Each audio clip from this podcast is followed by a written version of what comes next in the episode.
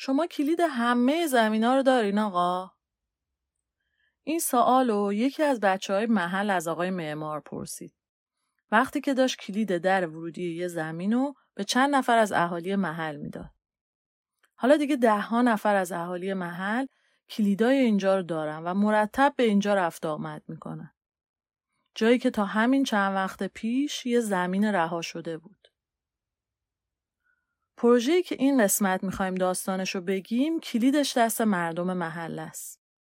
و معمارایی که شروعش کردن دنبال اینن که کلیدای بیشتری رو برسونن به دست مردم محله تا اونا هم بتونن این فضاها رو متناسب با خیالا و نیازا و خواسته هاشون از آن خودشون کنن.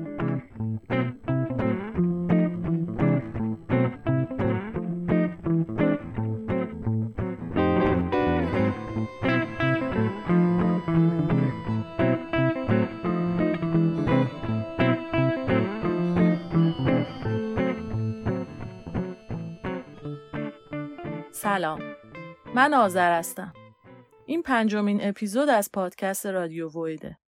پادکستی درباره معماری و زندگی روزمره آدما. تو هر قسمت از این فصل میریم سراغ یه پروژه جالب که کمتر دیده شده و نگاه متفاوتی به معماری داره. این قسمت میریم به پاریس.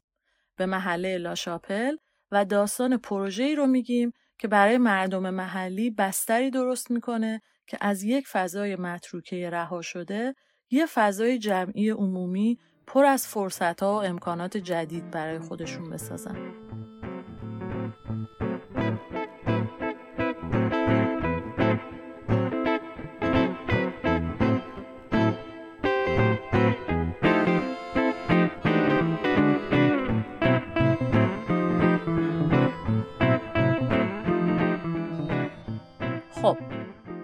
کجاییم؟ پاریس. محله لاشاپل تو شمال شهر.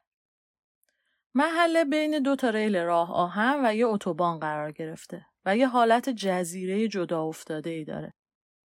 محله نسبتا فقیری که 20 درصد جمعیتش بیکارن و 20 درصد زمیناش هم زمینای رها شده یا ساختمونای متروکه. محله بافت جمعیتی متنوعی داره و نزدیک یک سوم ساکنینش مهاجران. ولی از اونجا که هیچ جاذبه گردشگری یا فرهنگی مثل سینما یا کتاب فروشی نداره به ندرت پیش میاد مردم از قسمت های دیگه شهر اینجا بیان. یه جورایی انگار محله و مردمش به حال خودشون رها شدن.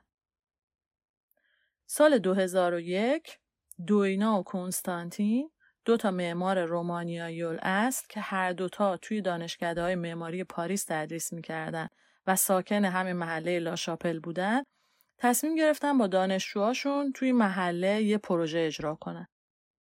واسه اینکه محله رو بهتر بشناسن همون اول کار بند و بساتشون رو برداشتن و با دانشجوهاشون رفتن تو میدون اصلی محله.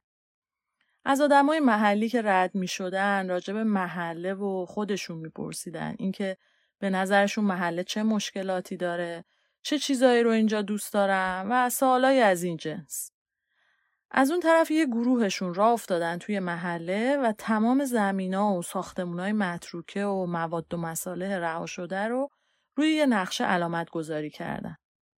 نهایتا ترکیب اینا با هم شد یه جور بانک اطلاعاتی از آدمای محله، فضاهای رها شده و مواد و مساله در دسترس. یعنی یه جورایی مواد خام لازم برای تعریف یه پروژه. حالا سوال این بود که با این مواد خام چیکار میشه کرد؟ یعنی چیکار باید کرد؟ معطل نکردن. دوباره دفتر دستکشون رو زدن زیر بغلشون و برگشتن به میدون اصلی محله.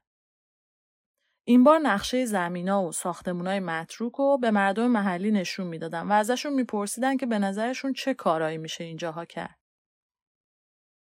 نظرات و خیال پردازی های مردم محلی رو از بچه و پیر و جوون و خوندار و کارمند روی برچسبای کاغذی نوشتن و باهاشون تابلوهای کلاژ درست کردن. بعد تابلوها رو بردن توی ویترین چند تا از مغازه های متروکه گذاشتن که تو قسمت پر رفت آمد محله بودن.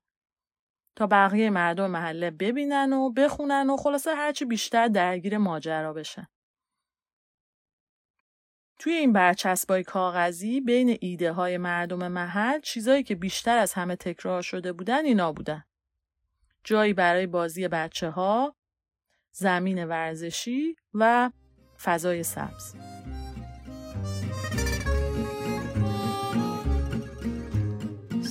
ciel de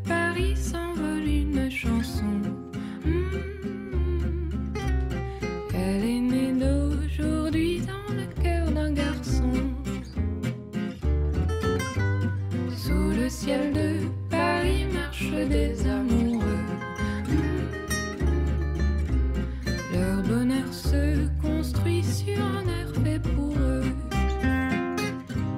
Sous le pont de سال 2002 دوینا و کنستانتین تونستن یکی از این زمین های متروکه محله رو از شرکت راه آهن به ازای مبلغ خیلی کمی برای سه سال اجاره کنه. یه زمین 300 متری توی حیات یه انبار قدیمی متروکه کنار ریل قطار. خب اولین محدودیت طراحی پروژه همین اول معلومه دیگه. هر کاری که می‌خواستن اینجا بکنن باید با این پیشفرض جلو می‌رفتن که موقتی و قابل جابجایی باشه تا بتونن بعد از تموم شدن سه سال از اینجا جابجا جا بشن. از طرفی چون یکی از دقدقه های اصلیشون مشارکت مردم محله بود دنبال یه فعالیتی میگشتن که برای آدمای مختلف جذاب باشه. یه چیزی مثل آشپزی یا باغبونی که آدمای زیادی فارغ از حرفه و سن و پیشینه فرهنگیشون باش ارتباط برقرار کنن. یادتونه با مردم محله که مشورت کرده بودن فضای سبز یکی از خواسته هاشون بود؟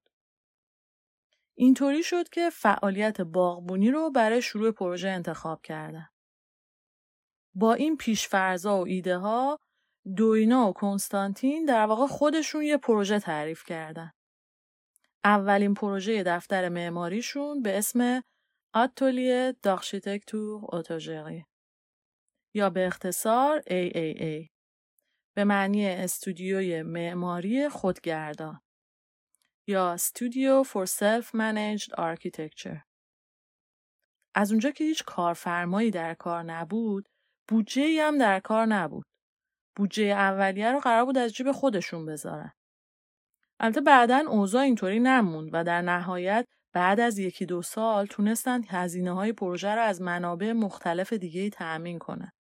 اما به هر حال برای شروع فقط روی جیب خودشون می‌تونستن حساب کنن. پس طبیعتا یه محدودیت دیگه پروژه شد بودجه محدودشون.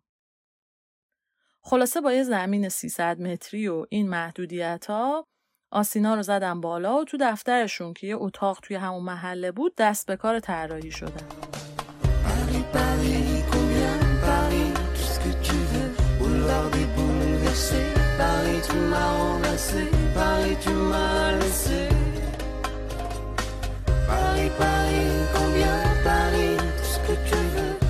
Paris. Paris,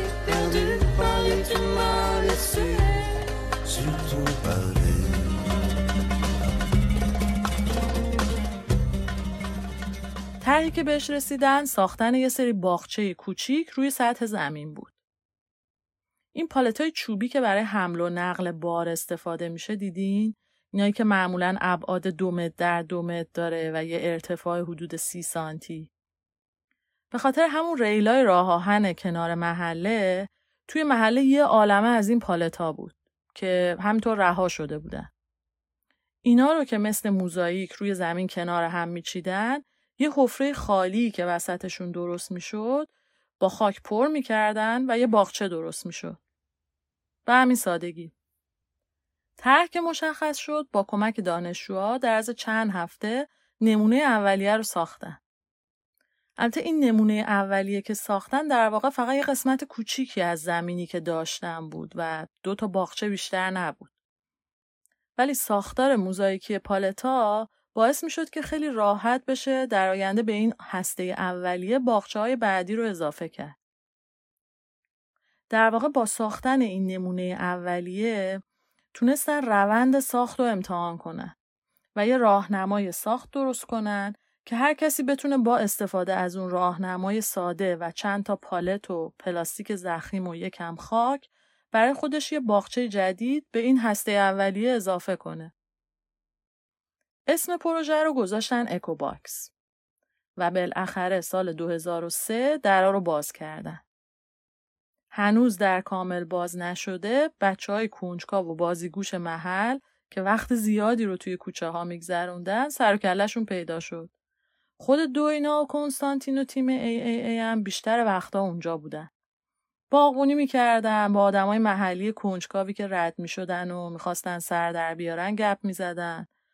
خلاصه همینطوری که از دونه های توی باغچه با صبر و حوصله مراقبت می‌کردن از اون فضا و پروژه‌ای که اونجا دونش رو کاشته بودن هم مراقبت می‌کردن تا کم کم جون بگیره.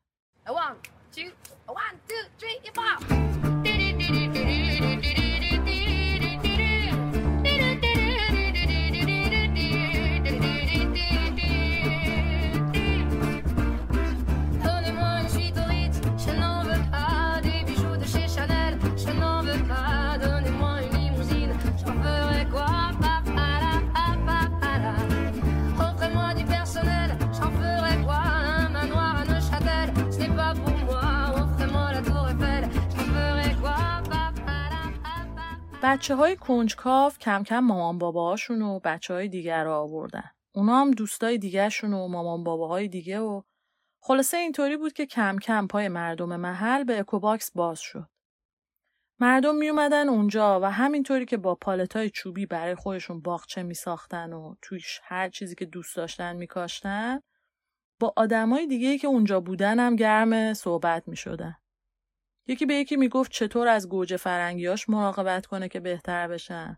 اون یکی به یه نفر تازه وارد توضیح می‌داد که از کجا می‌تونه پالت چوبی سالم برا خودش پیدا کنه.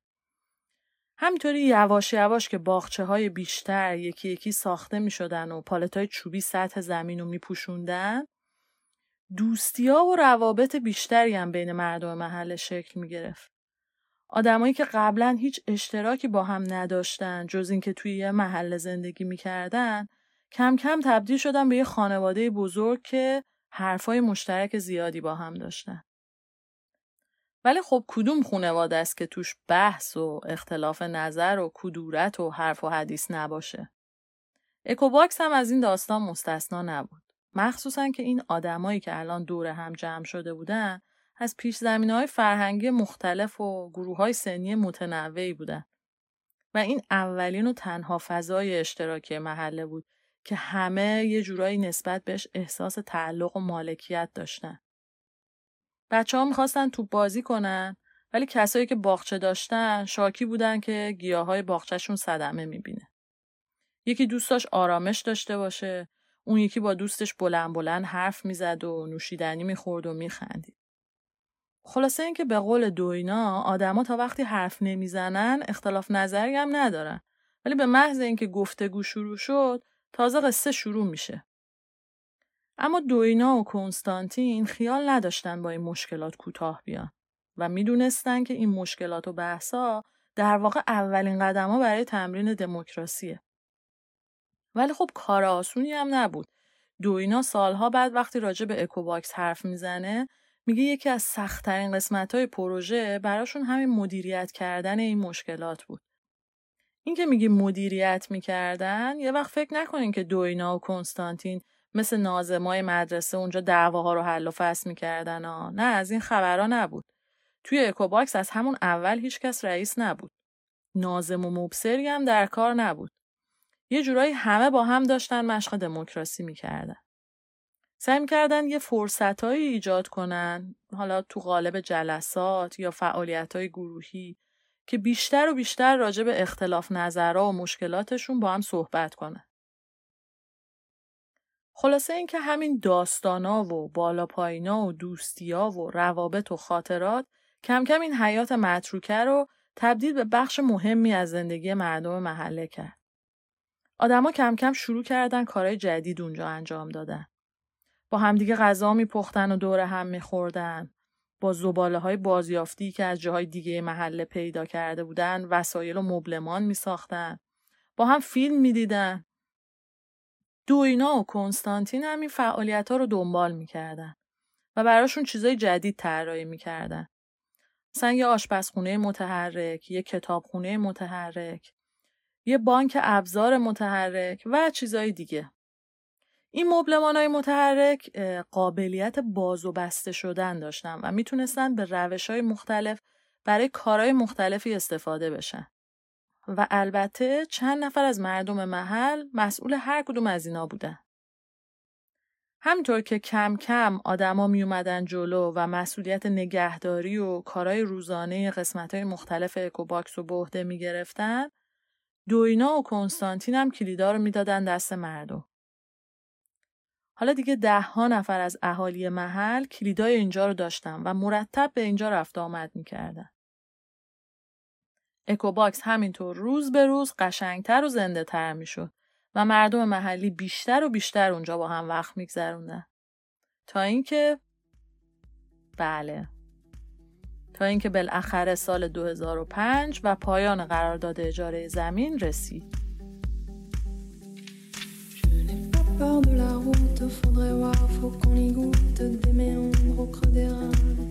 Tout ira bien. Le vent l'emportera.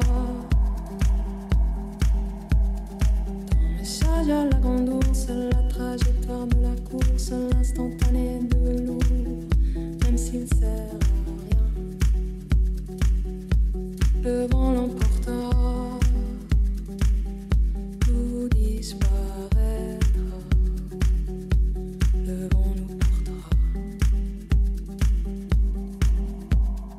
سه سالی که مدت قرارداد اجاره این زمین از شرکت راه آهن بود دیگه داشت تموم می‌شد که شهرداری این زمین رو از راه آهن خرید.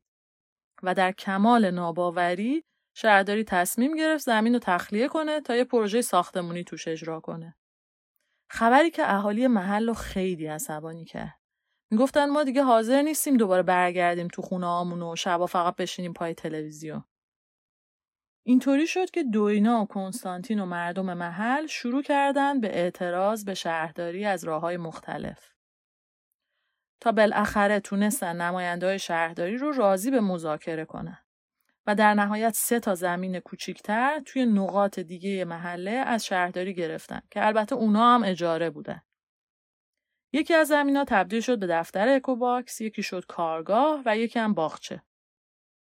توی همین جریان جابجایی هم دیگه دوینا و کنستانتین از اکوباکس جدا شدن و مسئولیت سه تا زمین جدید اکوباکس رو کاملا سپردن به خود مردم. اکوباکس در نهایت سه بار تغییر مکان داد و به زمین های جدید رفت. اولین بار سال 2005 بعد یه بار سال 2009 و نهایتا سال 2015 و با این جابجایی ها آدمای جدیدی از قسمت های مختلف محله هم درگیر پروژه شدن.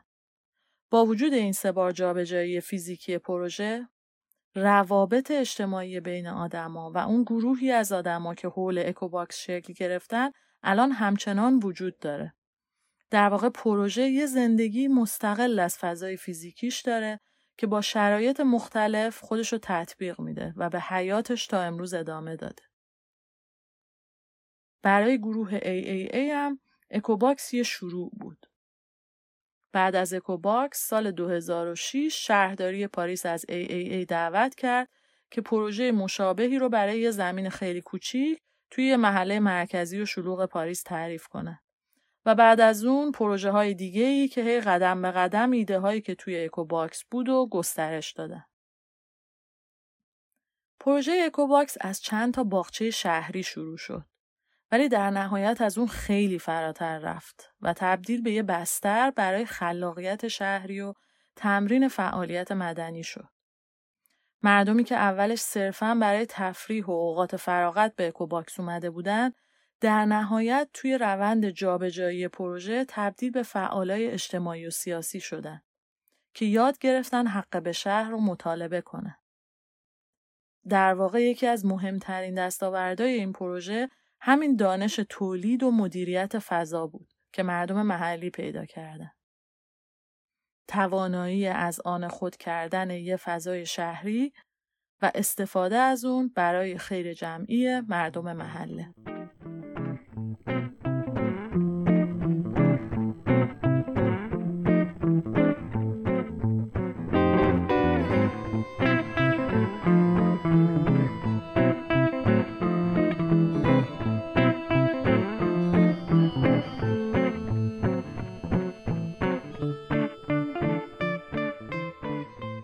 خب داستان پروژه اکوباکس رو شنیدیم. حالا طبق روال اپیزودهای این فصل می‌خوایم با زهرا و علی کمی راجع به پروژه گپ بزنیم.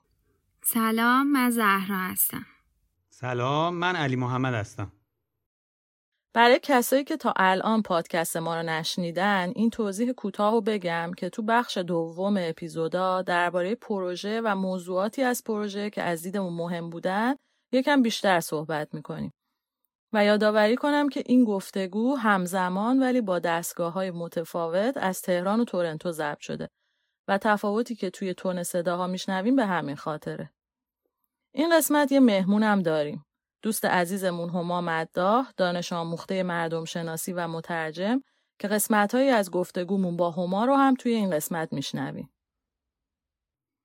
بچه فکر کنم اول صحبتمون بد نباشه یه چارچوب کلی از ایده ها و چیزهایی که تو این پروژه دنبال می‌شد یا به مرور شکل گرفت و بگیم تا ساختار این پروژه به ظاهر ساده رو بهتر درک کنیم که اتفاقا روند خیلی پیچیده ای هم طی کرده.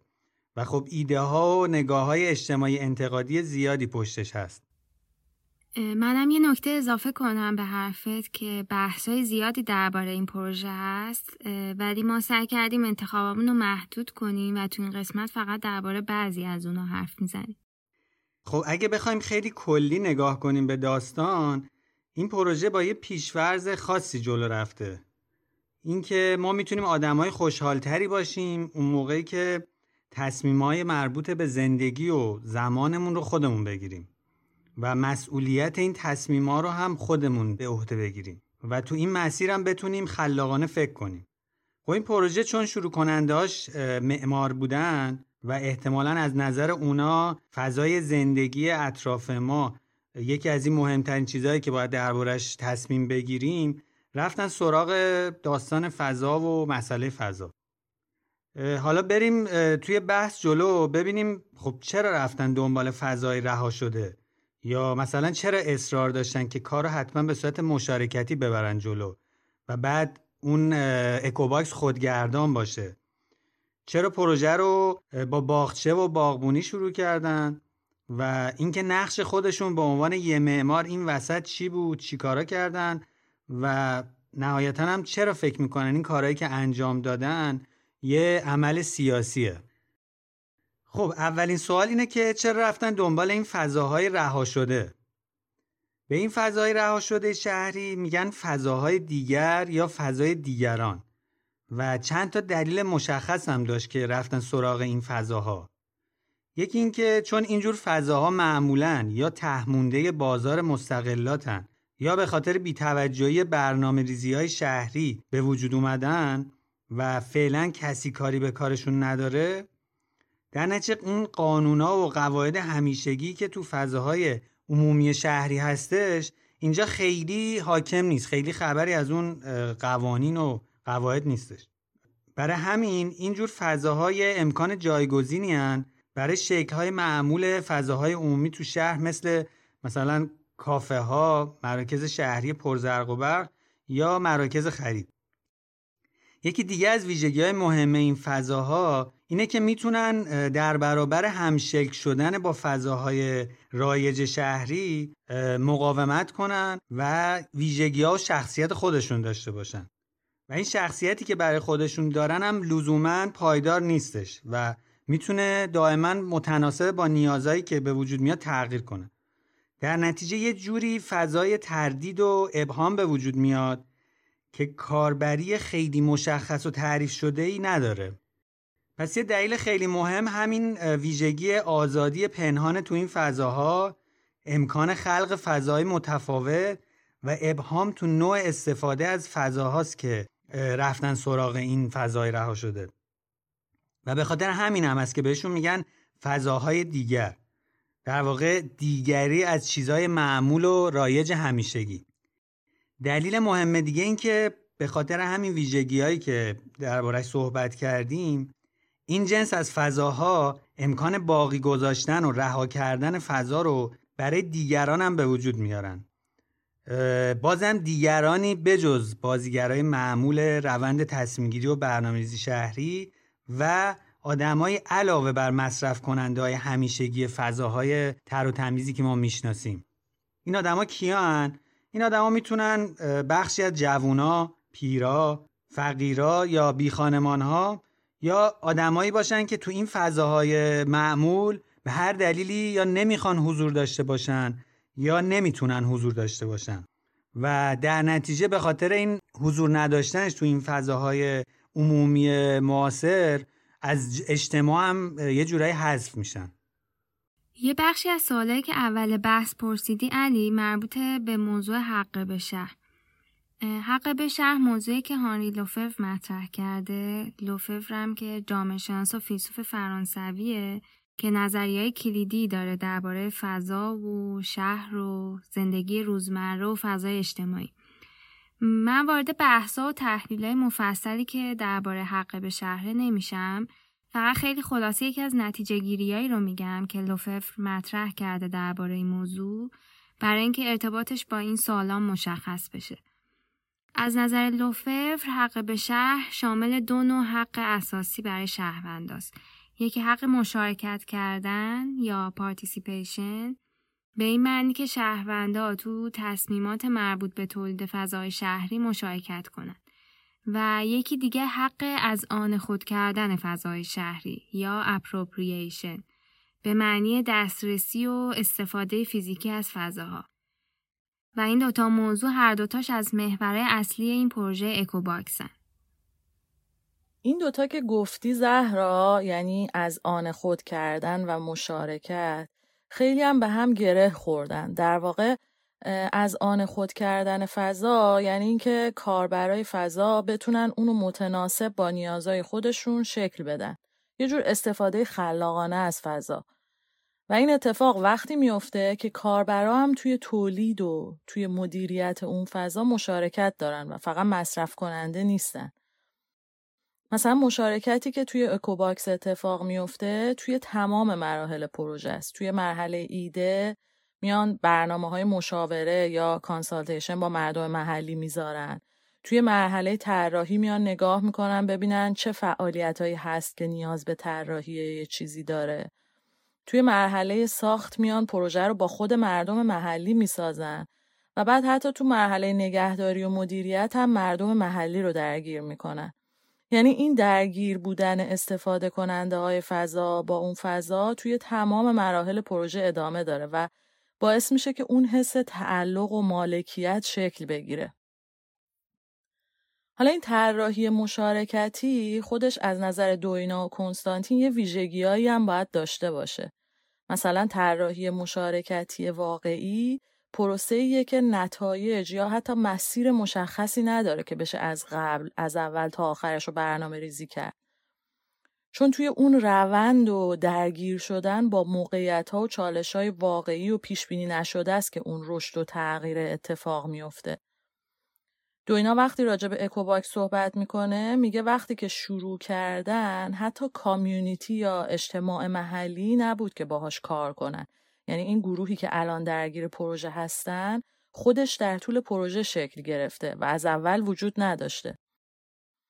حالا برای اینکه با وجود این شرایط نامشخص بتونن شرایط مشارکت رو فراهم کنن اومدن به جای استراتژی های بلند مدت که نیاز به یه صورت مسئله واضح و مشخصی داره از یه سری تاکتیک استفاده کردن. مثلا استفاده از باغبونی به عنوان یه فعالیت یه تاکتیک بوده چون یه فعالیت همگانیه و آدمای مختلفی می‌تونن باش ارتباط برقرار کنن.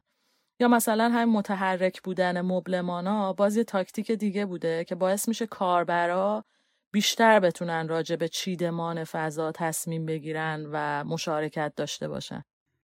ببین از نظر ما اون مدلی که مشارکت رو می‌بریم جلو و اون فضایی که این مشارکت و این گفتگوها توش اتفاق میفته روی نتیجه کار خیلی تأثیر گذاره. مثلا شبیه همین مبلمان متحرکی که اکوباکس داره اگه ما فضای انعطاف پذیر داشته باشیم که خیلی از قبل تعیین شده نباشه دستمون باز باشه برای تغییر و دخل و تصرف نتیجه این گفتگوها متفاوت میشه با زمانی که این آزادی توی فضا وجود نداره. از یه طرفی هم هرچی این گفتگوها و صحبتها آزادتر و روونتر باشن فضایی که در نتیجه این گفتگوها به وجود میاد فضای خیلی راحتتر و آزادتریه. با همین نوع نگاه اتفاقای تو اکوباکس یه جوری ترتیب داده شدن تا آزادی بیان و صحبت و این روونی بحث و اینا رو تشویق و ترغیب کنن مثلا خیلی از تصمیما تو جریان همین ملاقات های غیر رسمی و فعالیت های در جریان اتفاق میفته مثلا موقع آشپزی کردن، حرف زدن، گپ زدن، خندیدن بدون اینکه از قبل دربارهشون برنامه ریزی انجام شده باشه. به قول گاتاری که دوینا هم خیلی ازش نقل می‌کنه این ملاقات ها ملاقات هایی که از اونا چیز خیلی خاصی انتظار نمیره جز همون چیزهای در جریانی که داره اتفاق میفته. و مهم همون حرفاییه که داره گفته میشه و چیزهایی که بین آدما رد و بدل میشه. این حضور آدما و این گفتگاه مشارکت هم نمی‌تونه به صورت اجباری به وجود بیاد. به قول دوینا مشارکت یه پروسه که خودشو کم کم می‌سازه.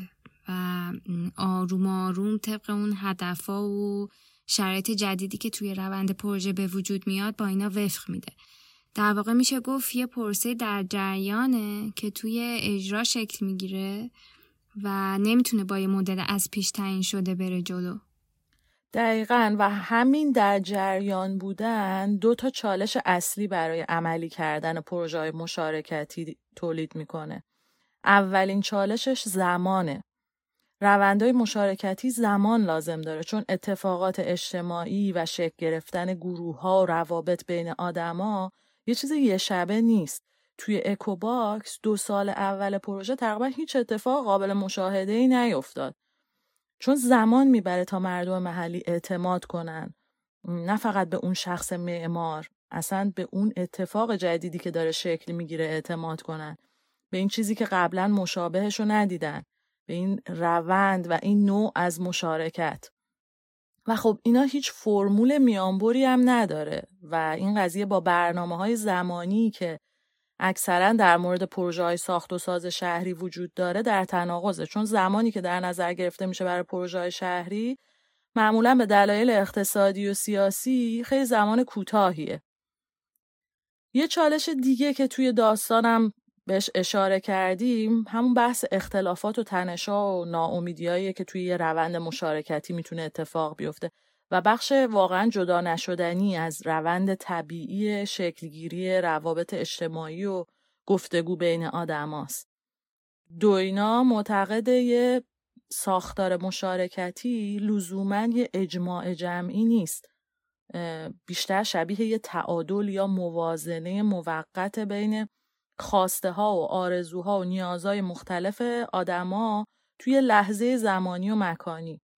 که لزوما هم موازنه پایداری نیست و هی داره با تغییر و رشد مشارکت کننده ها اونم تغییر شکل میده.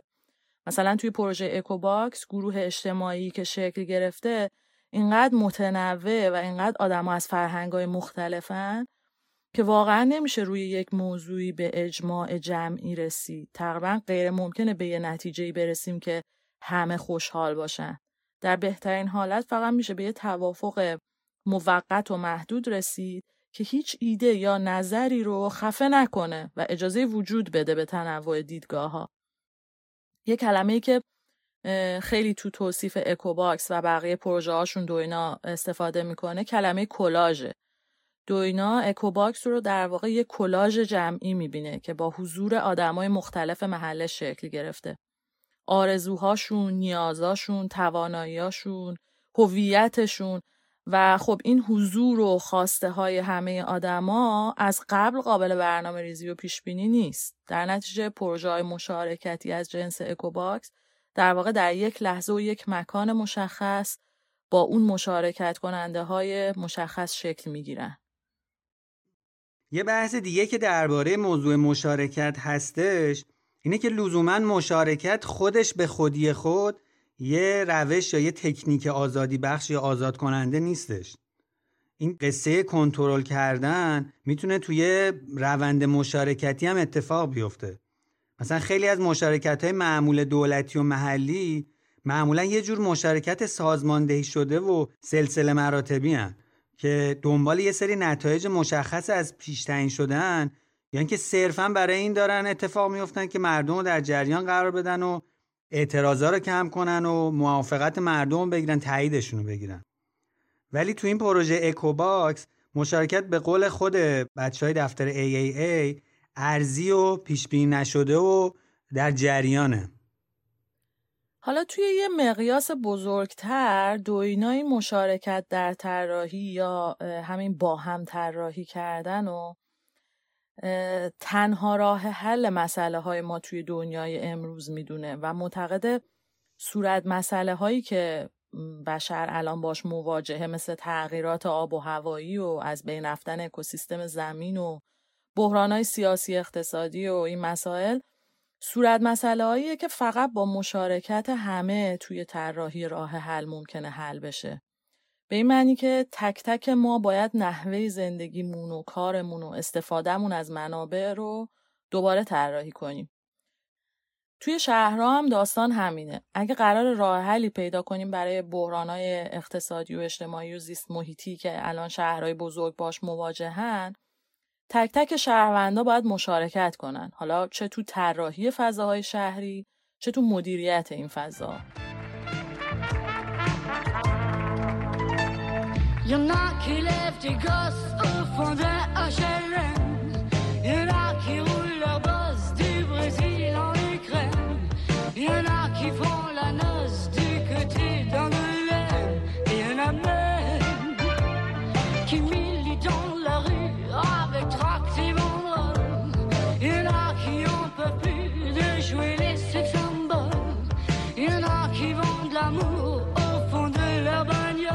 Mademoiselle chante le blues. Soyez pas trop jalouse, mademoiselle voit du rouge. Mademoiselle chante le blues.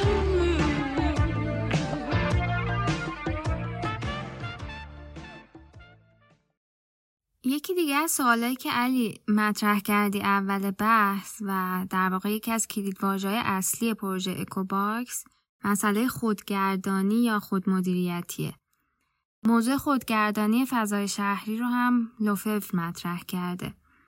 این کلمه خودگردانی که تو فرانسه میشه اوتوجسشن ریشش از اینجا آمده که به یک نوعی از فعالیت کارگرا تو کارخونه ها می‌گفتن به این معنی که یک بخشی از کارخونه یا یک پروسه توی اون بخش رو خود کارگرای اون بخش انجام می‌دادن و مدیریت می‌کردن بدون اینکه رئیس کارخونه حضور داشته باشه یا مدیر اون بخش مدیریت کنه پروسه رو. لوفور از این اصطلاح استفاده می‌کنه برای زمانی که توی یه فضای شهری این اتفاق میفته وقتی که شهروندا خودشون یه فضای شهری رو مدیریت می‌کنن بدون اینکه اون حکومت یا نهاد مدیریت شهری توی اون فضا حضور داشته باشه. ای ای ای اصلا تو اسم آتولیهشون هم این کلمه رو آوردن و خیلی تاکید دارن که توی پروژه هاشون بعد از اینکه معمار پروژه رو ترک کرد پروژه بتونه بدون کمک و همراهی معمار به حیات خودش ادامه بده. نه به عنوان یه شیء فیزیکی مجسمه وار که یه جایی قرار گرفته بلکه به عنوان یه موجود زنده و یه ساختار اجتماعی پویا.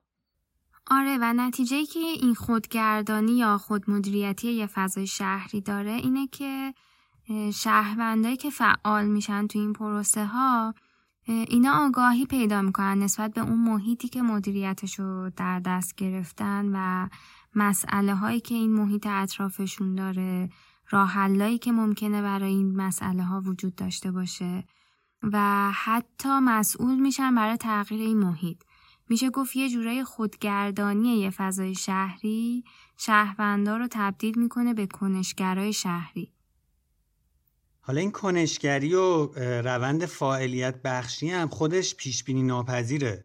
مثل روند اتفاقایی که تو اکوباکس افتادش. و از راه مختلفی هم میشه به این کنشگری و فاعلیت رسید. چیزی که خیلی تو این روند مهمه این رها شدن آدما از اون قالبای مسلط موجوده و اون تلاشی که انجام میدن برای پیدا کردن راه جدید فکر کردن راه جدید زندگی کردن. هرچند که ممکنه بعد از یه مدتی خود همین آدمایی که فائل شدن و کنشگر شدن بعد از یه مدتی یه شکلای جدیدی از قدرت رو ایجاد کنن یا مثلا توی روش های جدیدی از سبک زندگی یا مدل های فکر کردن حل بشن که خود همین روش های جدید بخواد دوباره اون تسلط رو به وجود بیاره یا اون سلطه رو ایجاد کنه. ولی خوبی ماجرا اینجاست که حداقل برای مدت کوتاهی برای لحظه ای به قول معروف این آدمای آن شورشگر رو سرکشی داشتن و تونستن خودشون رها کنن از اون قالبای مسلط. آره ببین با این کنشگر شدن کاربر فضا در واقع نقش اون کاربر داره توی مناسبات قدرت تغییر می‌کنه دیگه. حالا یه حالت دیگه این تغییر اتفاقیه که برای نقش معمار میفته یعنی معمارم دیگه جایگاه رهبری نداره توی اینجور پروژه ها و تبدیل میشه به یه شرکت کننده توی اون روند مشارکتی. یعنی یه جورایی فعالیت گروهی و اجتماعی و البته سیاسی جایگزین اون دیدگاه نخبگرای سنتی توی حرفه معماری میشه. یه همچین معماری مثل همین دوینا و کنستانتین در واقع میان موقعیت حرفه خودشونو به اصطلاح در میانه تعریف می‌کنن. بینابین مؤسسه ها، کارفرماها و مصرف کننده ها و با این کار خودشون از اون قید و بند خیلی از چیزهایی که حالا ما می‌تونیم بهشون بگیم محدودیت آزاد می‌کنن. مثل چی؟ مثل مثلا این افسانه هنرمند معمار که قدرتش رو بر اساس قضاوت حرفه‌ای و معلف بودنش تعریف می‌کنه. یا مثلا از بروکراسی هایی که بر اساس قوانین ساختمونی درست میشن. یا از دانش صرفا انتظایی که خب حالا از اتفاقات روزمره و در جریان زندگی دوره و خیلی از این محدودیت های اقتصادی که بازار و سازنده ها و بساز بفروش ها ایجاد می‌کنن. بچه توی این متنایی که میخوندیم من به یه جمله برخوردم در توصیف پروسه مشارکتی که میگه design as making sense together instead of solving problem. یعنی حالا اگه بخوام اون چیزی که خودم برداشت کردم بگم یعنی میشه گفت طراحی به جای حل کردن یه مسئله یه جور با همدیگه سازماندهی کردن ایده هاست. این جمله خودش خیلی خوب نشون میده این تغییر مناسبات قدرت رو و کاملا یه نوع نگاه متفاوته به معماری و طراحی. دو تا جنبه رو این جمله خیلی خوب بیان می‌کنه به نظرم. یکی همین تغییر جایگاه معمار و یکی دیگه اینکه یه جواب نهایی درستی وجود نداره که قرار باشه در پایان پروسه مشارکتی به اون برسیم. و در نتیجه این پروسه مشارکتی در واقع باز همونجوری که قبلا هم گفتیم یه برایند از تمام شرکت کننده هاست. این نگاه متفاوت به نقش معمار که دربارهش صحبت کردی تو این پروژه اکوباکس خیلی معلوم و مشهوده. توی اکوباکس کار رو چند تا معمار اومدن شروع کردن. توی محله خودشون و همون جایی که داشتن زندگی می‌کردن.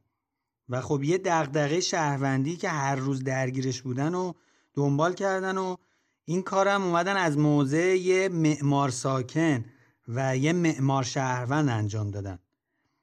خب یه همچین جایگاهی اون مرزای سنتی بین معمار و کاربر رو محو می‌کنه.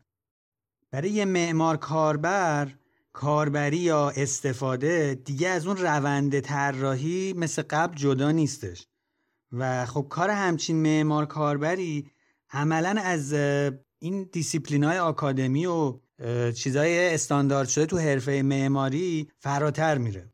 چرا؟ چون تو این شرایط اون معمار کاربر هر روز در حال چالش با مسئله که تو محیط زندگی خودش داره اتفاق میفته همزمان با کاربرای دیگه توی ارتباط مستقیم و دائمیه.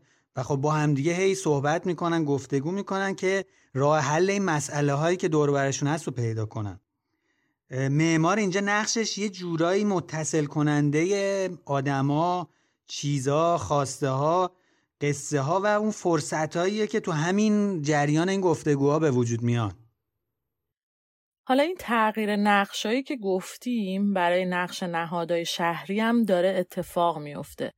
توی پروژه های AAA نهادهای شهری مثل شهرداری دیگه اون نقش سنتی کارفرما رو ندارن. به جاش یه جور نقش شریک و همراه رو براشون قائلن. و این به کسایی که تو این نهادها یا سازمان کار می‌کنن هم یاد داده که اولا میشه و دوما باید یه نوع رابطه جدیدی با مردم محلی در ارتباط با پروژه شهری تعریف کنن. یه جورایی انگار ماجرا معکوس میشه. یعنی به جای اینکه این نهادها از مردم دعوت کنن برای مشارکت این مردم محلی هن که از نماینده های نهادهای شهرداری دعوت می‌کنن که بیان و توی اون چیزی که مردم دارن شکل میدن همراهی کنن و مشارکت کنن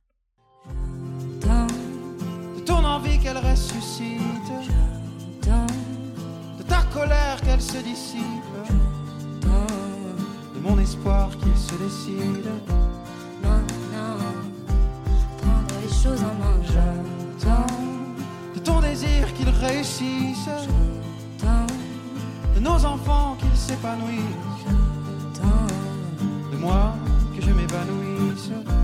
Devant ce qui m'attend pour demain. On retiendra de notre ambition qu'elle était digne, avec un soupçon d'utopie. On retiendra de notre passion qu'elle était fine, pas du genre de celle qui détruit. یکی از سوالایی که درباره اکو باکس هست اینه که چرا آتلیه AAA فعالیت باغبونی رو انتخاب کردن برای کاری که می‌خواستن انجام بدن. من یه توضیحی به عنوان مقدمه بگم تا ببینیم این داستان باغبونی چیه. فضای عمومی و جمعی زیر شاخه ها یا در واقع مفاهیم مستقل از هم رو شامل میشه و اصلا باید به عنوانهای مستقل هم ازشون اسم برد. یکی فضای شهری یا اربن اسپیسه که به قول آقای دیوید هاروی موضوعش موضوع قدرت و حکومت و مدیریت عمومیه. یه مفهوم دیگه اربن کامن یا کمون شهریه به معنی فضاهای شهری اشتراکی.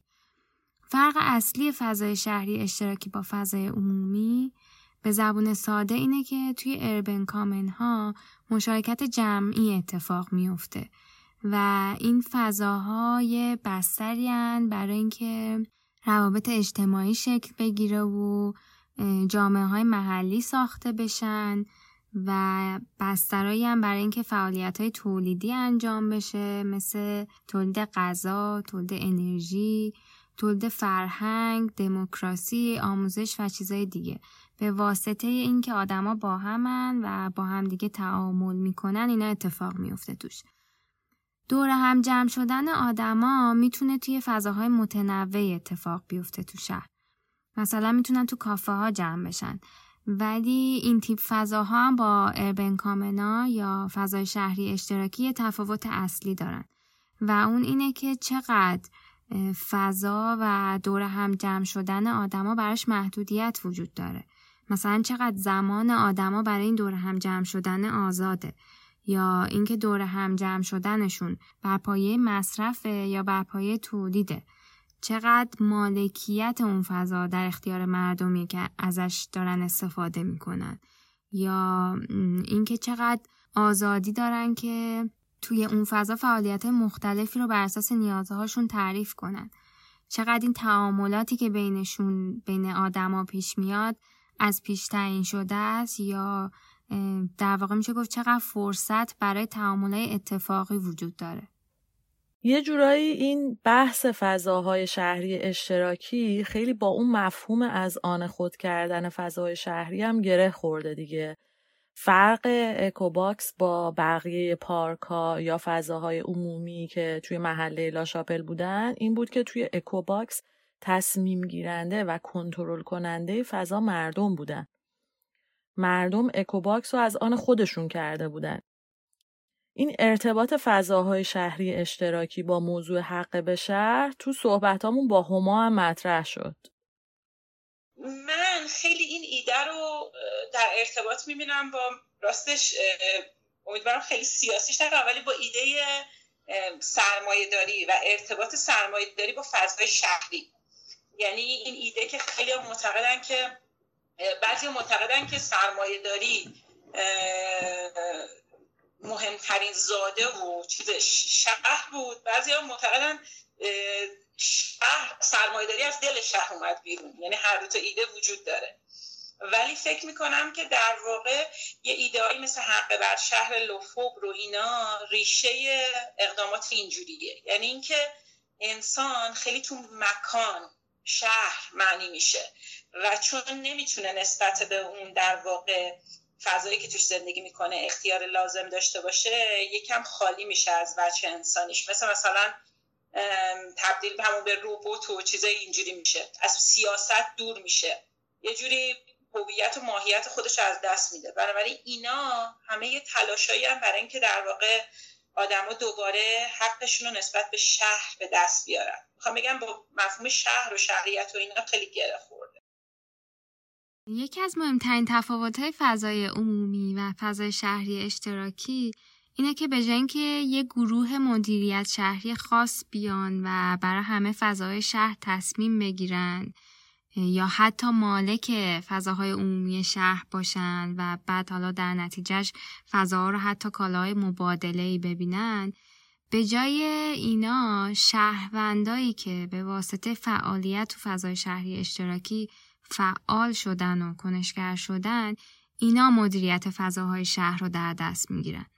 حالا یه نوع خیلی رایجی از این فضای شهری اشتراکی تو دنیا که نمونه خیلی زیادی هم ازش هست باغهای اشتراکیه یا اربن گاردنا یا کامیونیتی گاردنا اینا فضاهایی هستن تو شهر که امکاناتی دارن برای باغبونی و فعالیت که به باغبونی وابسته است.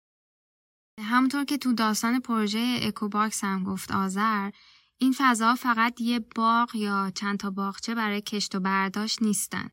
بستریان برای اینکه روابط اجتماعی بین آدما تقویت شه، جامعه محلی ساخته بشه، پروژه‌ای که تو قالبشون به غیر از اینکه حالا مسئله های محیط زیستی بهش پرداخته میشه های اجتماعی فرهنگی یا حتی اقتصادی و سیاسی هم مطرح میشه.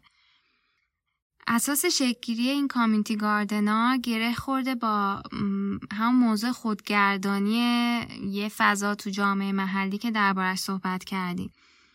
نتیجه مشترکی که وجود داره بین اربن گاردن های مختلف که حالا برنامه های مختلف دارن و مدل های مختلف همکاری بین آدم توشون هست اینه که در نتیجه مدیریت این فضاهای خورد شهری میزان مشارکت آدم ها تو تولید فضای شهری میره بالا. توی حل مسئله های شهری توی مطالبه ها برای تغییرات مشارکت آدما بالا میره و این فضاها میشن در واقع بسترهایی برای تغییرات از پایین به بالا توی شهر. اوروان کامنا ایده اصلی اینه که تو حق بر شهر داشته باشی. مثل چیزی که لوفوبر میگه. یعنی میگه که زیست توی یه فضا به تو حقی میده بر اون. مثلا اگه تو یه فضایی بازی بچه ها رو داری بودن تو بعد اینکه بچه تو اونجا بزرگ شده بچه تو هر روز داره میره اونجا به تو یه حقی میده. من تو نمی‌تونی شب بخوابی صبح شهرداری یا هر کسی دیگه اومده باشه یه مجتمع پنج طبقه ساخته باشه. به نظر من اوربان کامنان و ف... من فکر می‌کنم اگه که بخوان ورشون دارن هر جا که خواستن ورشون دارن مثلا همین تمپل هو یه مقاومتی شکل می‌گیره.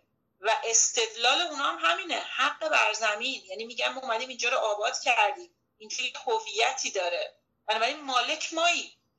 مالک دولت نیست مالک مایی. واقعا. مالک اون کسیه که اون هویت رو آورده به اون فضا داده.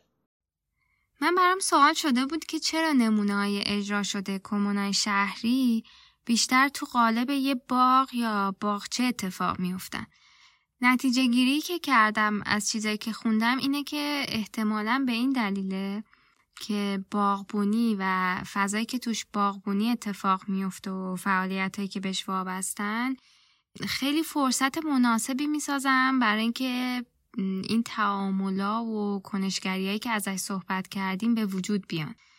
خب توی باغبونی اشتراکی اول از همه منابع باید به اشتراک گذاشته بشن مثل فضای کاشت و زمین و آب و بذر و اینا.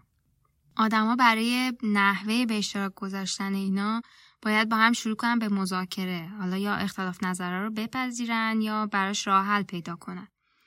در حین باغبونی و موقع برداشته محصولا هم آدما با همدیگه تعامل دارن. با آدما از سنای مختلف و با پیش زمینه های مختلف. یا اینکه اصلا یه برنامه ها یا جشن مختلفی رو با هم برگزار می‌کنن. و این اتفاق هم جنسش اینطوری نیست که یه بار بیفته. اینطوریه که هر چند ماه یه بار داره تکرار میشه. یه بخشی از محصولا رو می‌تونن بفروشن. باهاش یه اقتصاد خوردی به وجود میاد برای بعضی کسایی که در اونجا فعالیت می‌کنن. در کنارش می‌تونن یه فعالیت دیگه هم تعریف کنن. مثلا اینکه زباله رو کمپوست کنن. یا یه وسیلهایی رو برای استفاده های دیگه بازیافت کنن و به واسطه اینا توجهشون به یه سری از مسئله های پایداری محیط زیستی هم جلب میشه که این یکی از مسئله های مهم شهرهای امروزی هست. اینا یه مجموعه فعالیت متنوع که می‌تونه توی هر باقی و بین هر گروهی یه شکل جدید بگیره. ولی چیزی که بینشون مشترکه اینه که همشون یه جور تمرینن یا یه پرسه آموزشی برای اینکه یه سری مهارت هایی که ساکنه یه شهر باید داشته باشن رو توی این پروسه ها آدما تمرین کنن یا یاد بگیرن. مثلا تمرین کنن اختلاف های همدیگر بپذیرن یا راه حل پیدا کنن برای همه. یه جوری میشه گفت دموکراسی رو تمرین کنن. همکاری کنن با هم برای اینکه محیط اطرافشون رو بر اساس نیازاشون تغییر بدن. و فضاهای اطرافشون رو از آن خودشون بکنن و همه اینها رو هم خودشون انجام بدن و مدیریت کنن. یه ویژگی دیگه هم که این باغبونی داره که خیلی مناسبش می‌کنه برای فضای شهری اشتراکی همین در ارتباط مستقیم بودنش با زمینه و اینکه یه فعالیت ممتد و ادامه داره. یعنی یه اتفاق کوتاه مدت یا مثلا یه چیزی که فقط آخر هفته اتفاق بیفته نیست. حتی وقتی آدما حضور ندارن توی اون محیط اون گیاه ها دارن اونجا رشد می‌کنن یعنی زمین خالی رها نشده و همچنان از آن اون آدماست. توی گفتگویی که با هما داشتیم ازش پرسیدیم که چه نمونه های شبیه به این فضاهای شهری اشتراکی یا اربن گاردنا توی ایران یا کشورهای همسایه هست و یه صحبتی شد راجع به نمونه های وقف که شبیه این فضاهای شهری اشتراکیه. وقت نکتهش اینه که تو دست دولت رو کوتاه می‌کنی از پراپرتیت یعنی دولت رو واقعا میندازی بیرون. وقت در واقع اصل ایده اینه که توی خانواده و توی اولاد زکور فکر کنم حتی دست به دست باید می‌شده و دولت و هیچ کس بیرونی حق مداخله توش نداشته. مثلا اگه تو یه چیزی رو وقت می‌کردی یه چای آب و برای آموزش اون یارو نمی‌تونسته بیاد چای آب استفاده کنه برای یه چیز دیگه. باید برای اون استفاده می‌کرده. بنابراین دست دولت رو یه جوری کوتاه می‌کرد. این اتفاق بوده که تو ایران نیفتاده. تو ترکیه این اتفاق افتاده ظاهرا. یعنی در یه مقطعی زنای به خصوص طبقات بالا از وقت استفاده می‌کردن به عنوان یه ابزار برای اثبات شهروندیشون. یعنی چی؟ یعنی که مثلا وقتی که یه چیزی وقت می‌کردن اولا اسمشون می‌رفته رو دوما یکم خودشون دسترسی داشتن. تو تو وقتنامه می‌تونستن حداقل خودشون اول رانش بکنن. حالا نسل بعدی معمولا به پسرا منتقل می‌شده. حالا رابطه با کمون چیه؟ رابطهش این که خیلی از این فضا مثلا پارک بوده. چیز اینجوری ظاهرا بوده که خب الان مثلا به خودی خود باعث در واقع این می‌شده که یه فضای شهری وجود داشته که دست دولت ازش کوتاه بوده و افراد می‌تونستن توش جمع بشن. تو ایران این اتفاق نیفتاده. من در راستای جواب سال تو بگم که من نمونایی دارم از اینکه افراد فضای شهری و مال خودشون کرده باشن. مثلا استفاده که نوجوانا سالهای اخیر از انواع مراکز تجاری می‌کنن مال خودشون می‌کنن. واقعا قرارهای بزرگ می‌ذارن. حتما شما هم شنیدین که یه موقعی مثلا تو کوروش بچه ها قرار گذاشته بودن بعد امتحاناتشون بیان کتاباشون اونجا بسوزونن. یه دفعه سه چهار هزار نوجوان یه جایی توی مرکز تجاری ریختن و اینا و پلیس هم اومد همه رو چیز کرد. یعنی می‌خوام بگم این کارو می‌کنن افراد. ولی این که چیزی به شکل کمون وجود داشته باشه خیلی به ذهن من حداقل الان نمیاد. Dans les cafés voisins, nous étions quelques-uns qui attendions la gloire. Et bien que miséreux, avec le ventre creux, nous ne cessions d'y croire. Et quand quelques bistrots, contre un bon repas chaud, nous prenaient une toile, nous récitions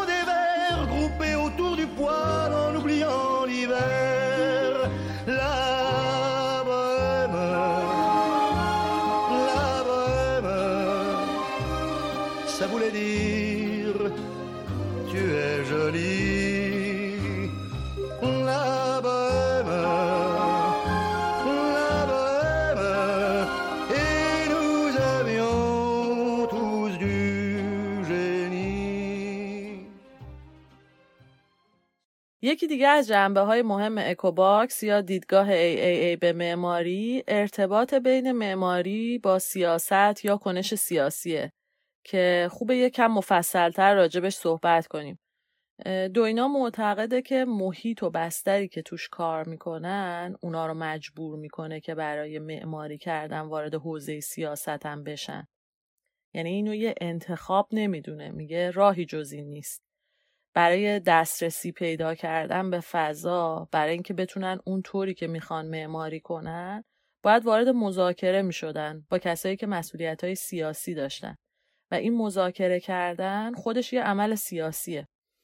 دوینا میگه همین داستان از آن خود کردن که تو اکوباکس اتفاق میفته یعنی همین که یه فضای شهری که تا اون موقع تو کنترل کامل شهرداری ها و مؤسسات دیگه بوده حالا مردم محلی هم تو کنترل و برنامه ریزیش وارد بشن خودش معنیش تغییر تو قدرته و یه کنش سیاسیه. از طرفی خود این متفاوت معماری کردنه هم یه عمل سیاسیه.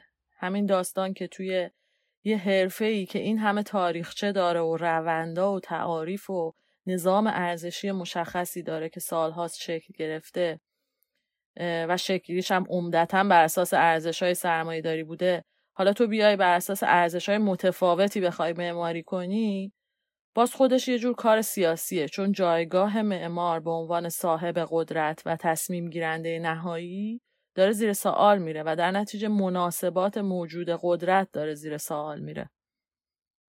یه بحثی هم که مطرحه اینه که الان دوره که سیاست هم معناش تغییر کرده و دیگه معنیش به این محدود نیست که فعالیت حزبی کنی و اینکه بری تو مجلس یا توی نهادهای حکومتی. بلکه سیاست یه شبکه از بازیگرایی با منافع مشترک. این به همه فرمای حکومتی و مدیریتی می‌تونه تعمین پیدا کنه. مثلا تو همین موضوع مورد بحث ما معنیش میشه مدیریت شهر با مشارکت شهروندا و در واقع دموکراسی از این راهه که می‌تونه اتفاق بیفته. آزا این صحبت که از دوینا نقل کردی رو توی مصاحبه ای میگه و تو جواب به یه سوالی که به نظرم خود اون سواله سوال مهمیه. مصاحبه کننده ازشون می‌پرسه که این یه نگاه جا افتاده بین معمارا که خب معماری معماریه و سیاست هم سیاسته و اینا ارتباطی به هم ندارن. و ما هم خب داریم کار خودمون رو انجام میدیم طراحی می‌کنیم و می‌سازیم. و اگه این کار ما داره از یه نوع طرز فکری حمایت می‌کنه این دیگه به معماری مربوط نیست و به اصطلاح مشکل خودتونه. بعد ازشون می‌پرسه که خب معماری برای شما چجوری تبدیل به یه فعالیت سیاسی شد که اون صحبت ها رو مطرح می‌کنه دوینا و یه نکته دیگه هم بهش اشاره می‌کنه که همون داستان خودگردانی فضاها به وسیله مردمه. و میگه که خب این خودش هم یه روند بوده. به این معنی که مردم رو اینا تلاش کردن متقاعد کنن که آقا اگه می‌خواین از فضا استفاده کنین باید مسئولیت اونم خودتون به عهده بگیرین. و باید یاد بگیرین که چطوری مدیریتش کنین چجوری با همدیگه و با مشکلا کنار بیاین. این در واقع همون مفهومیه که دلوز و گاتاری به عنوان micropolitics یا سیاست خرد مطرح می‌کنن. یعنی سیاست در سطح تک به تک آدما یا به عبارتی تحول و تغییر درون کوچکترین جزء جامعه یعنی همین دونه دونه آدما. فکر می‌کنم این نقل قولی که کردیم بهونه خوبی باشه برای اینکه اصلا بریم ببینیم این فضایی که داریم انقدر دربارهش صحبت می‌کنیم خودش می‌تونه یه مسئله سیاسی باشه. برای اینکه جواب این سوالو بدیم فکر می‌کنم مناسب اینجا که یه رجوع کوتاهی بکنیم به افکار هانی لوفف درباره تولید فضا. یکی از بحثایی که مطرح می‌کنه لوفف اینه که فضا به هیچ عنوان یه ظرف خونسا نیستش که ما آدما توش قرار گرفته باشیم. بلکه این فضایی که ما داریم توش زندگی می‌کنیم و میسازیمش همونطوری که ما روش اثر می‌ذاریم یه جایی تغییرش میدیم اونم روی ما اثر می‌ذاره. دلیلش چیه؟ دلیلش اینه که به هر حال اون آدمایی که اومدن و این فضا رو ساختن و حالا تغییر دادن یا دستکاری کردن با انگیزه های متفاوت و با زمینه های اجتماعی و اقتصادی مختلفی اومدن وارد این کار شدن. و این نگاه ها و این تفاوت ها و این اختلاف طبقاتی بین این آدما تو این فضاها شکل فیزیکی به خودش می‌گیره. و ما هم که تو این فضا داریم زندگی می‌کنیم به هر حال تحت تاثیر این داستانا قرار می‌گیریم. به خاطر همین تأثیراتی که گفتی علی از نظر لوفر ما نمی‌تونیم درباره فضا مثل شیء مجزا که تو خلع واسه خودش هست حرف بزنیم. باید تمام مسائلی که توی تولید فضا نقش دارن یا به واسطه اون ایجاد میشن رو در نظر بگیریم همراهش. یعنی وقتی میگیم فضا فقط درباره در و دیوار و پنجره حرف نمی‌زنیم. در واقع داریم درباره یه تار و پود به هم پیوسته ای از این روابط و جهانبینی ها و کشمکش ها حرف می‌زنیم دقیقا همین جوریه. یه سوال خیلی مهمی که لوفف مطرح می‌کنه اینه که حالا این فضا توسط چه کسی داره تولید میشه؟ برای چه کسی داره تولید میشه؟ و با چه انگیزه و برای چه مقصودی داره تولید میشه؟ لوفف معتقده اون کسایی که قبل از اینکه فضا ساخته بشه میان و کاربری های اونو شکل و شمالش رو مشخص می‌کنن که برنامه شهری معمارا شهرسازا معمولا برای این گروه کار می‌کنن. اینا چطور تولید شدن فضا و بعدش هم چطور مصرف شدن فضا رو هم تعیین می‌کنن. اما اتفاقی که میفته وقتی این فضا ساخته شدن اینه که تو زندگی روزمره ممکنه آدما نخوان با اون پیش فرضا زندگی کنن و دنبال یه نظم دیگه ای باشن یا یه جور متفاوتی از زندگی رو بخوان ببرن جلو.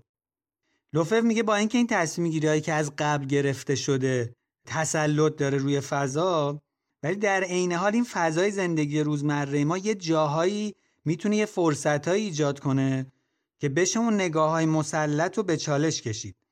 و یه گزینه های خلاقانه ای رو توی استفاده از فضا ایجاد کرد ابدا کرد. ولی خب این شرطش اینه که اون آدما که دارن از فضا استفاده می‌کنن نسبت به این موضوع آگاهی داشته باشن و خب کنشگری بکنن. از یه طرف دیگه لوفف معتقد فضا مثل هر چیز دیگه ای اونقدر ازش استفاده میشه تا تبدیل میشه به یه منبع کمیاب که سر کنترل کردنش و تصاحب کردنش یه اختلاف و کشمکشی به وجود میاد. و این خودش باعث میشه که یه سلسله مراتب اجتماعی و یه سلسله مراتب قدرت تو فضا به وجود بیاد. و تو این شرایط صاحبای قدرت سیاسی و اقتصادی میان با کمک سرمایه یا با کمک مثلا شهرداری ها یا حتی نهادهای آموزشی که ما اینجا می‌خوایم روی این نهادهای آموزشی تاکید کنیم برنامه ریزی فضا رو تغییر میدن به نفع خودشون و به نفع مقاصد خودشون. یعنی چیکار می‌کنن؟ مثلا میان تو دانشگاه ها جوری آموزش میدن که معمارای آینده فضاها رو طبق برنامه های اونا طراحی کنن. خب اینجوری اون فضای واقعی و روزمره که بعدا تولید میشن مطابق خواسته ساختار قدرت شکل می‌گیره. نتیجه ای که لوفو می‌گیره اینه که پس با همه حرفایی که زدیم فضا یکی از مهمترین چیزاییه که باید سرش یه مبارزه انجام بشه تا جلوی تسلط یه نوع نگاه از پیش تعیین شده رو بتونیم بگیریم و بتونیم صداهای مختلف رو تو فضا باستاب بدیم فرهنگهای مختلف رو باستاب بدیم و این تنوع توش حفظ بشه. یه تک صدایی به وجود نیاد. به همین دلیل از نگاه لوفف فضا هم سیاسی. درست میشه و خلق میشه و هم در راستای کارکردهای سیاسی عمل می‌کنه. و ما به عنوان معمار یا حالا با هر عنوان دیگه‌ای که میایم وارد روند طراحی و تولید فضا میشیم چه بخوایم و چه نخوایم در واقع داریم یه نوع جهانبینی رو به واسطه کارمون باز تولید می‌کنیم. ولی یه نکته دیگه هم لوفف میگه درباره کنشگری و مطالبه حق به شهر. اونم این که خیلی محتمله که نهاد حکومتی شهر یا اون نیروهای سرمایهداری که داری ازش حرف می‌زنی اینا نه تنها تو جبهه مقابل این تلاشا کار کنن بلکه حتی یک موانعی رو هم برای این تلاشا به وجود بیارن. اما کسایی که دارن فعالیت می‌کنن و شهروندایی که فعال هستن اینا قرار نیست فعالیتشون رو این تعریف کنن که بریم مقابله کنیم با موانع سرمایهداری و حکمرانی شهری بلکه باید یه راه های دیگه رو پیدا کنن و از مسیرهای دیگه برن تا فضای شهری رو بتونن از آن خودشون کنن و بر این فضاها مدیریت کنن. تو همین نمونه پروژه اکوباکس وقتی که اجاره زمین راه‌آهن سر اومد. به جای اینکه انرژی اون آدما صرف این بشه که ما حتما باید تو این زمین بمونیم صرف مذاکره شد برای اینکه به جاش یه زمین دیگه بدیم به ما ما بتونیم خود این پروژه رو زنده نگه داریم. چون مشخص بود که خیلی محتمله که اونا به اون نیروی سرمایه‌ای که می‌خواد کاربری اون زمین رو تغییر بده ببازن و به جاش دنبال یه راه حلی گشتن برای اینکه بتونن اصل پروژه رو تو همون محله زنده نگه دارن. و اتفاقا خیلی فرصت های جدیدی هم باش پیش اومد و آدم های جدیدتری هم تونستن با پروژه درگیر بشن. یه تعبیر جالبی دیدم یه جا درباره اربن کامنا و اربن گاردنا که به اینا میگن کوایت اکتیویزم کنشگری آرام. فکر می‌کنم این تعبیر خیلی مفهوم حرف لوفو رو خوب نشون میده. اینکه حق به شهر رو یه پروسه و یه تلاش آروم و مستمر می‌بینه برای تغییر محیط زندگی Ma chambre a la forme d'une cage. Le soleil passe son bras par la fenêtre. Les chasseurs à ma porte comme les petits soldats qui veulent me prendre.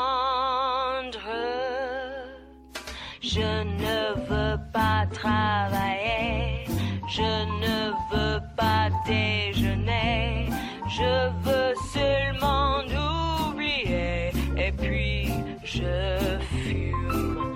Déjà j'ai connu le parfum de l'amour, un million de roses n'embâmerait pas autant. Maintenant une seule fleur dans mes entourages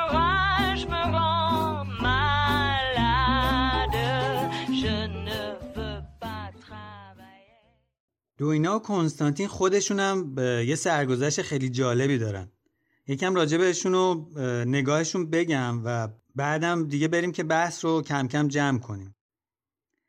هر دوشون تو رومانی دوران کمونیستی درس خوندن و اونجا زمان دانشجویی کنستانتین یه مدرسه تو دل خود دانشکده را میندازه که با دوستا و رفقاشون هنرمندا و نویسندا و متفکرای اون زمان رو دعوت می‌کردن و خب بحثای روز رو با هم دیگه دنبال می‌کردن. بعدم دوینا میره تو شهرداری کار می‌کنه. کنستانتین هم میره برای کارخونه طراحی مد و کفش انجام میده. یه موقعی تو دهه 90 میلادی تصمیم می‌گیرن که بیان پاریس و اینجا تو پاریس دوینا با ژاک دریدا فیلسوف فرانسوی شروع می‌کنه به خوندن فلسفه. و بعد هم دکتراش رو تو زمینه مطالعات زنان می‌گیره. الان هم تو دانشگاه شفید یه کرسی بهش پیشنهاد دادن و دوینا هم اسمش رو گذاشته کرسی کنشگری در معماری و طراحی. Chair of Architecture and Design Activism. دفتر معماریشون هم همونطوری که خودشون روی وبسایتشون توضیح دادن یه بستر جمعیه برای تحقیق و عمل حول تغییرات شهری و مسائل فرهنگی و اجتماعی و سیاسی که تو شهر معاصر داره اتفاق میفته خلاصه که آدمای خیلی جالبی هن. من یه نقل قولی هم از کنستانتین میگم. یکم بیشتر با نگاهشون درباره دیزاین و طراحی آشنا بشیم. کنستانتین معتقده که طراحی و دیزاین ظرفیت خیلی بالایی هم برای تغییر جامعه داره و هم یه جایی برای منحرف کردن جامعه حتی. به خاطر همین ظرفیت بالا خودشون دنبال این نمیرن که فقط یه سری پروژه رو شروع کنن و بسازن. بلکه خب حرکت ها و جنبش هایی دنبال می‌کنن که بقیه هم می‌تونن توش شرکت کنن حضور داشته باشن و کمک کنن که بره جلو. در واقع برای معمار یه مسئولیتی قائلن. یه مثالی هم می‌زنه میگه شما تصور کن که یه پزشکی و توی هواپیمایی نشستی که توی اون هواپیما یه نفرم بیماره. میگه شما به عنوان یه پزشک چون توانایی اینو داری که یه کاری انجام بدی واسه اون آدم بیمار پس مسئولیت هم داری به همون نسبت که یه کاری انجام بدی و کمک کنی. بعد از این مثال نتیجه می‌گیره که این طراحا و معمارا هم به همون اندازه که توان و ظرفیت دارن برای انجام کارا که خب کم هم نیستش به همون اندازه مسئولیت دارن و باید حواسشون به شرایط سختی که زمین و جامعه اطرافشون توش هست باشه. حالا برای کسایی که به این مدل پروژه های شبیه اکوباکس علاقه من شدن من می‌خوام این آخر بحث یه چیزی بگم که از لحاظ جنبه عملی و اجرایی خیلی برای خودم جالب بود. اونم داستان تغییرات سریع سیاسی توی سطوح مدیریت شهری و تاثیرش روی پروژه های شهری از این جنسه. چالشی که توی تهران خیلی باش مواجهیم. اونجا هم گروه AAA دقیقا با همچین مسئله مواجه هم. به قول خودشون کلی زحمت کشیده بودن از سال 2005 تا کم کم به تیم مستقر توی شهرداری بقبولونن که این مدل پروژه ها مثبتن و اینکه مثلا شهرداری می‌تونه یه همراه باشه و توی همچین پروژه هایی مشارکت بکنه و ولی بعد یهو سال 2014 که توی انتخابات تیم مستقر توی شهرداری عوض میشه و گرایش سیاسیشون عوض میشه باز برمیگردن سر خونه اول و سیاستمدارا مخالفت می‌کنن چون این پروژه رو یه نمادی از گرایش سیاسی گروه قبلی می‌بینن. یه جایی کنستانتین میگه سیاستمدارا دوست ندارن ریسک بکنن و به پروژه ها بدبینن و کلا سیاستمدارا بلند مدت فکر نمی‌کنن چون برای یه دوره چهار پنج ساله انتخاب شدن و می‌خوام پروژه توی همون دوره خودشون به نتیجه برسه. خب خیلی شبیه شرایط ما تو ایران دیگه. حالا یه تاکتیکی که گروه AAA برای بقا در میانه این تغییرات سیاسی استفاده می‌کنه اینه که میان منابع مالیشون رو از جاهای مختلف توی سطوح مختلف تعمین می‌کنن یعنی مثلا همزمان و موازی از اتحادیه اروپا و دولت محلی و شهرداری کمک می‌گیرن که این باعث بشه توی تغییرات سیاسی آسیب کمتری ببینه پروژه منم یه توضیح کوتاهی اضافه کنم درباره بقیه پروژه های آتولیه AAA. بعد از پروژه اکوباکس AAA پروژه های دیگه از همین جنس رو انجام میده و از این تجربه که تو این پروژه به دست میاد استفاده می‌کنه و این ایده فضای شهری اشتراکی رو یکم بیشتر توسعه میده.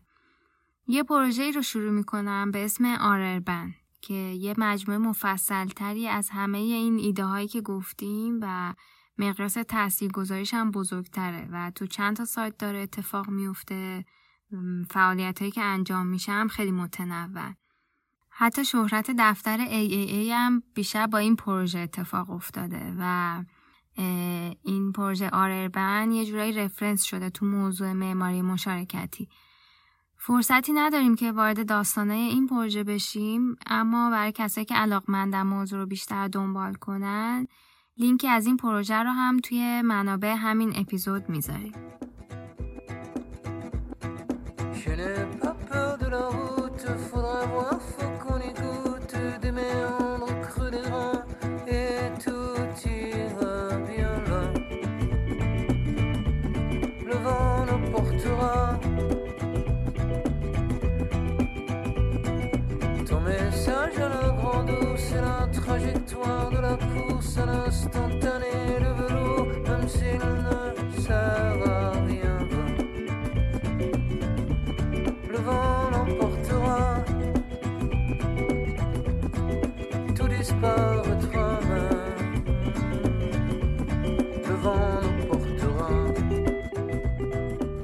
برای روایت کردن داستان اکوباکس و موضوع بحثا به منابع مختلفی سر زدیم. اگه به موضوع علاقه مندین لینک مهمترین منابعمون رو توی show note همین اپیزود گذاشتیم. توی اینستاگرام هم تصاویر و اطلاعات بیشتری از این پروژه رو به مرور می‌ذاریم. آدرس اینستاگراممونم که هست رادیو آندرلاین وید. یادآوری کنم که حساب توییترمونم فعاله و مطالب و اخبار مرتبط با موضوع اپیزودها که به مرور بهش برمیخوریم و اونجا به اشتراک می‌ذاریم. درباره موضوعی که صحبت کردیم مثل مشارکت در طراحی، فضای شهری اشتراکی و خودگردانی فضای شهری اگه نظری دارین یا نکته‌ای به نظرتون می‌رسه می‌تونیم به صورت فایل صوتی برای ما تو اینستاگرام بفرستین که با بقیه هم به اشتراک بذاریم. از همه کسایی که برای تهیه این اپیزود به ما کمک کردن تشکر می‌کنیم. مخصوصا از هما مداح که هم منابع بسیار خوبی بهمون به معرفی کرد و هم زمانش رو برای گفتگو در اختیارمون گذاشت. و البته مثل همیشه ممنونیم از گروه سبک که طراحی گرافیک رادیو وید رو به عهده گرفتن. در آخر اگه داستان گروه AAA و پروژه اکوباکس براتون جالب بوده شنیدن این اپیزود رو به دوستانتون پیشنهاد بدید. روزگارتون خوش خدا نگهدار.